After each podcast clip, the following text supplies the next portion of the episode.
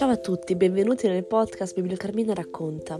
La nostra biblioteca ama il Natale e questo mese di dicembre sarà ancora più speciale perché troverete le storie del calendario dell'Avvento su questo formato audio.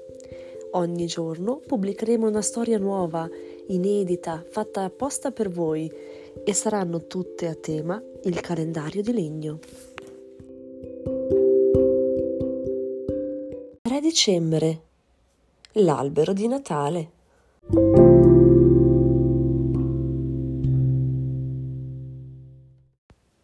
Cosa c'è di più bello ed emozionante che assistere tutti insieme all'accensione dell'albero di Natale? Sì, beh, forse solo la mattina in cui si scartano i regali, avete ragione. C'è un momento importante per chi vive in un paesino di montagna il momento in cui il buio della piazza è sostituito dall'imponente albero di Natale illuminato.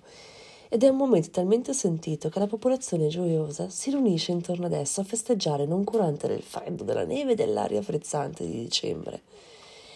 Oggi Marta e il suo fratellino Alex, belli imbottiti, sono andati con mamma e papà proprio a questo avvenimento. Canti, giochi, brindisi e un lieto momento passato insieme Mentre tornavano a casa, Marta venne un dubbio. Mamma chiese: Per quale motivo noi facciamo l'albero di Natale? Oh, questa è una bella domanda, tesoro, rispose la mamma. Ci sono varie leggende che cercano di spiegare le motivazioni. Guarda, facciamo così, te ne racconto una, ma prima torniamo a casa al caldo che ho freddo. Giunti a casa, Marta si rese conto di non avere ancora curiosato che cosa era apparso nella porticina del 3 dicembre del suo calendario di legno. Si avvicinò. Era già aperto, erano già passate le otto. Ed eccolo lì, un albero di Natale in miniatura.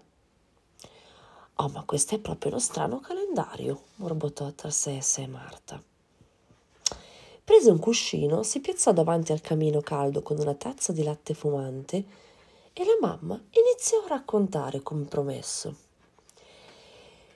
Una storia nordica narra che in un villaggio, alla vigilia di Natale, un giovane si recò nel bosco di sera tardi alla ricerca di legna da ardere. In quella notte buia senza luna il ragazzo non trovò più la strada di casa e spaventato, decise di rifugiarsi sotto un grandissimo abete. La mattina seguente l'albero era ricoperto di neve. La luce del sole che lo illuminava creava decorazioni scintillanti.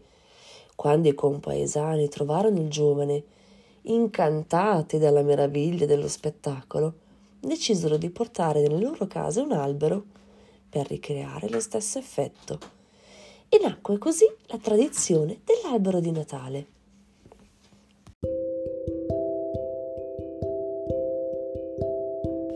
Marta andò a dormire stringendo al cuore il piccolo albero di Natale che le aveva donato il suo calendario di legno e sognò un bosco illuminato da un magico albero.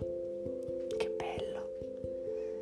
Ci vediamo domani con nuove avventure per Marta e scopriremo che cosa ci riserva il nostro calendario di legno per il 4 dicembre.